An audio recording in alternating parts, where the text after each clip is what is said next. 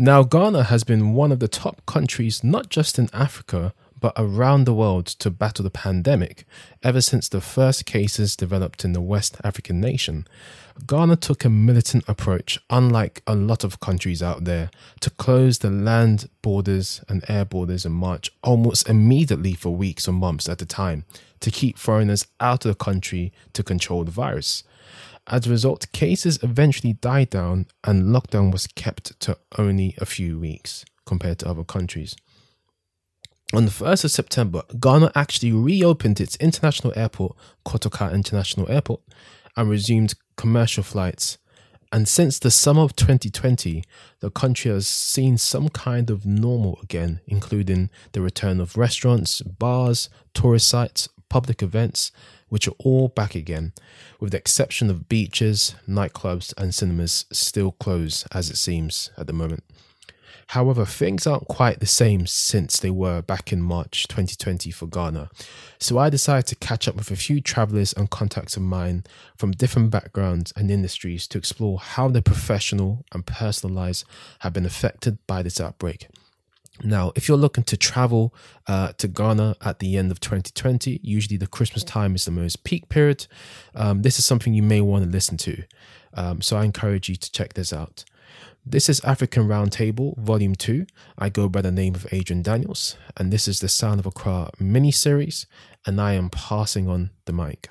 Hi, my name is Sam Badu, and I'm CEO of Flurry. Um, Flurry is um, an online insurance marketplace that allows um, immigrants and diasporans to be able to buy health insurance for their families back home in Africa. Um, I've been in Ghana over the last month or more, um, and looking at first of all how the management of the pandemic, the COVID pandemic, has been. Um, it's really very different from what it's like in the states where I usually live. Um, most importantly, is how business um, has continued to thrive um, and maybe evolved under this new uh, situation you know, I think people value relationships in this part of the world. And so making it work in this way has always been a priority. Um, even with mask, social distancing, um, I still see a preference for meeting in person uh, compared to online because there's an element of that relationship, you know, here in Ghana and most parts of Africa that you really can't do away um, and, and just move seamlessly to web. Um, there's all the relationships, interconnected ways, uh, the lunches, the, you know, the politics discussions, um, the experiences that always get shared, um, before the actual business gets done. And I think that's, that's an experience that, um, I find very different.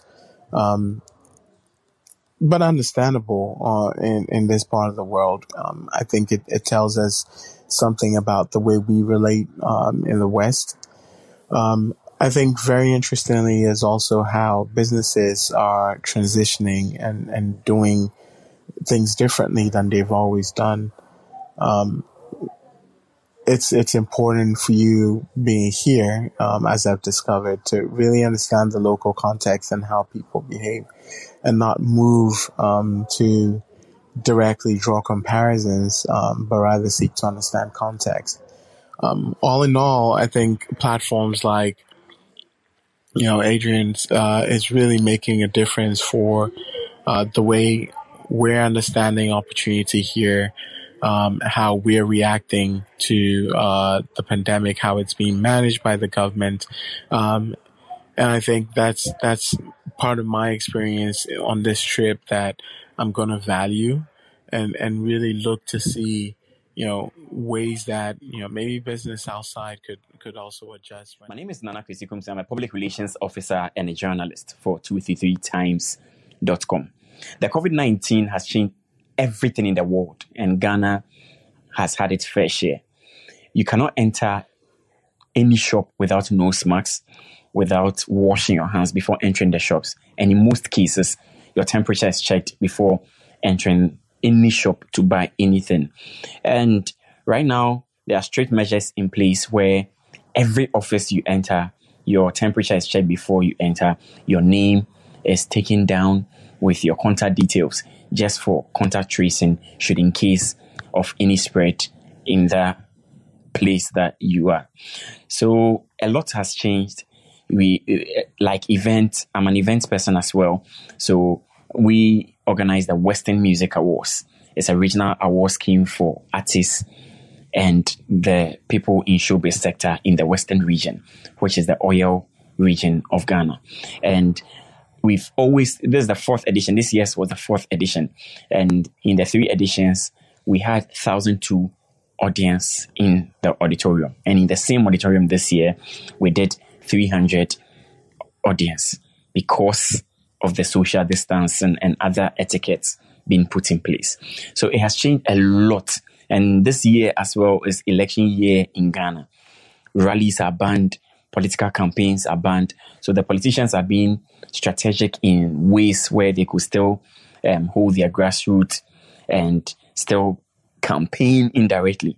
So they have the regular health walk. And one of the things we have during this pandemic was to really um, have um, good immune system, and one of it was regular exercises. So the politicians are being smart in that sense, where people wear their party paraphernalia, follow them for health walk with um, nose masks and social distances in place.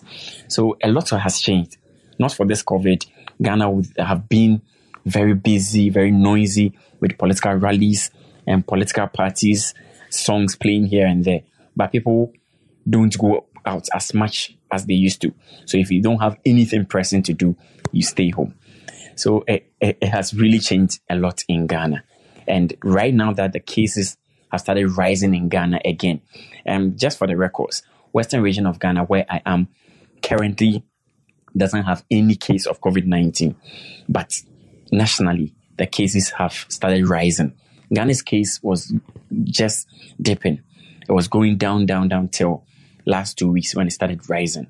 So even tonight, the president is addressing the nation again about the etiquette and all. So it has changed everything in Ghana. Hello, my name is Kingsley Ampofo, and I'm a um, recording artist, professional singer, vocal coach, and entrepreneur.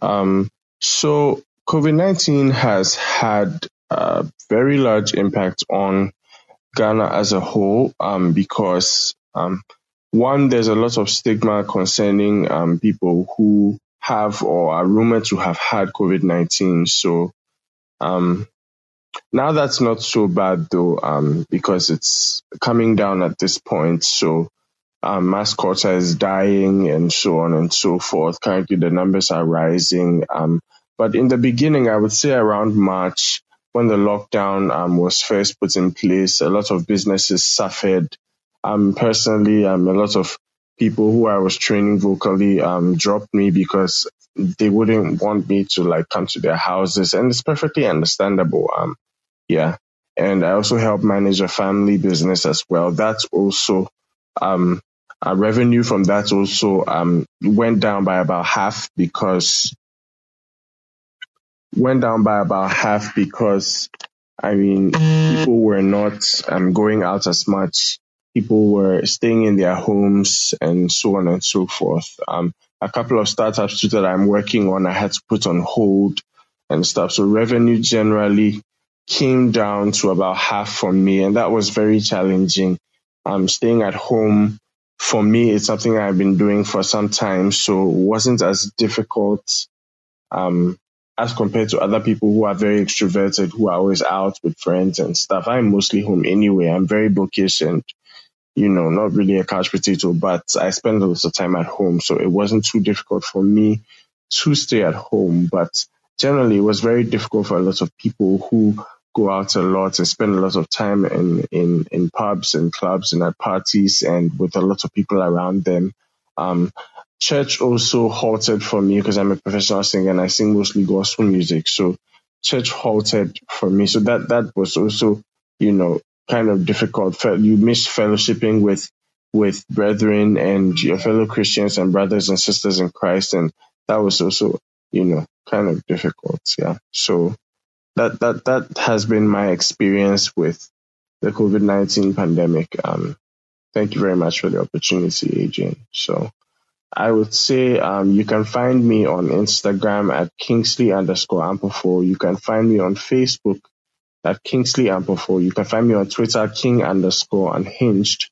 You can find me on at, on WordPress at um, King underscore Unhinged um, dot WordPress dot com.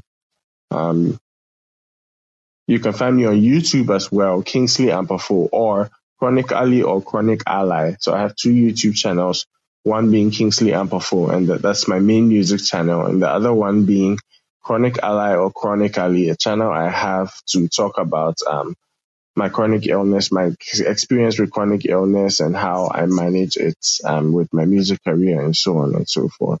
So thank you so much for having me, and God Hi bless everyone, uh, my name is Ishmael Quaye. Um, I'm in Ghana, Accra, and in fact, I'm Ghanaian, so yeah, this is where I have to be. Well, so basically, the COVID nineteen has been um, has been quite significant in everyone's life all over the world. So that is a fact that we can't take away. Personally, I'm a marketing analyst for one of the financial companies, also um, a realtor, a real estate agent, um, part time. I also do digital marketing. Yeah. this is not a jack of all trades. I'm just I'm just passionate about um, business in general. So yeah, um, COVID COVID has has impacted um, a lot of things, but for this session, I'll be talking about its impact on the real estate industry. So from when we felt the great impact of COVID, as at the beginning of 2020, uh, somewhere in March, thereabout, Ghana um, moved towards a lockdown, a total lockdown, where moving around became a national offense for the first time since I was born. so yeah, it was um, a very new thing, but we had to get used to it. So the anxiety associated with uh, the, the the end result of COVID and what was really going to happen got people to spend very less.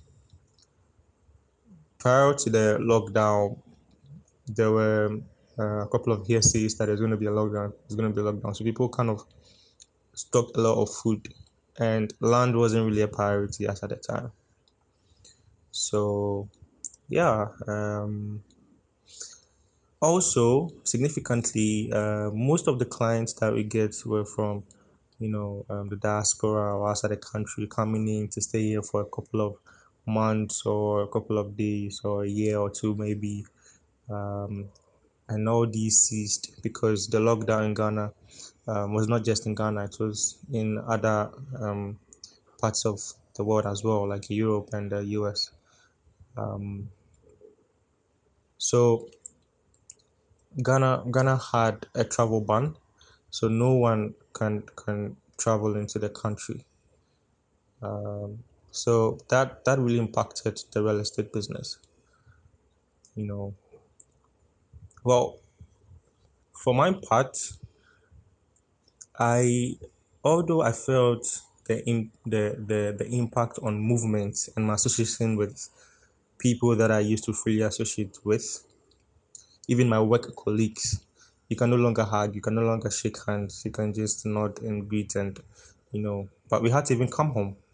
But I say fortunately we we um at the time that COVID came, we were we were testing working from home. So it just coincided and although that test was in its early stage, we had to quickly um, switch. So we started working from home. So uh, work-wise, um, God being so good, we were able to keep our work.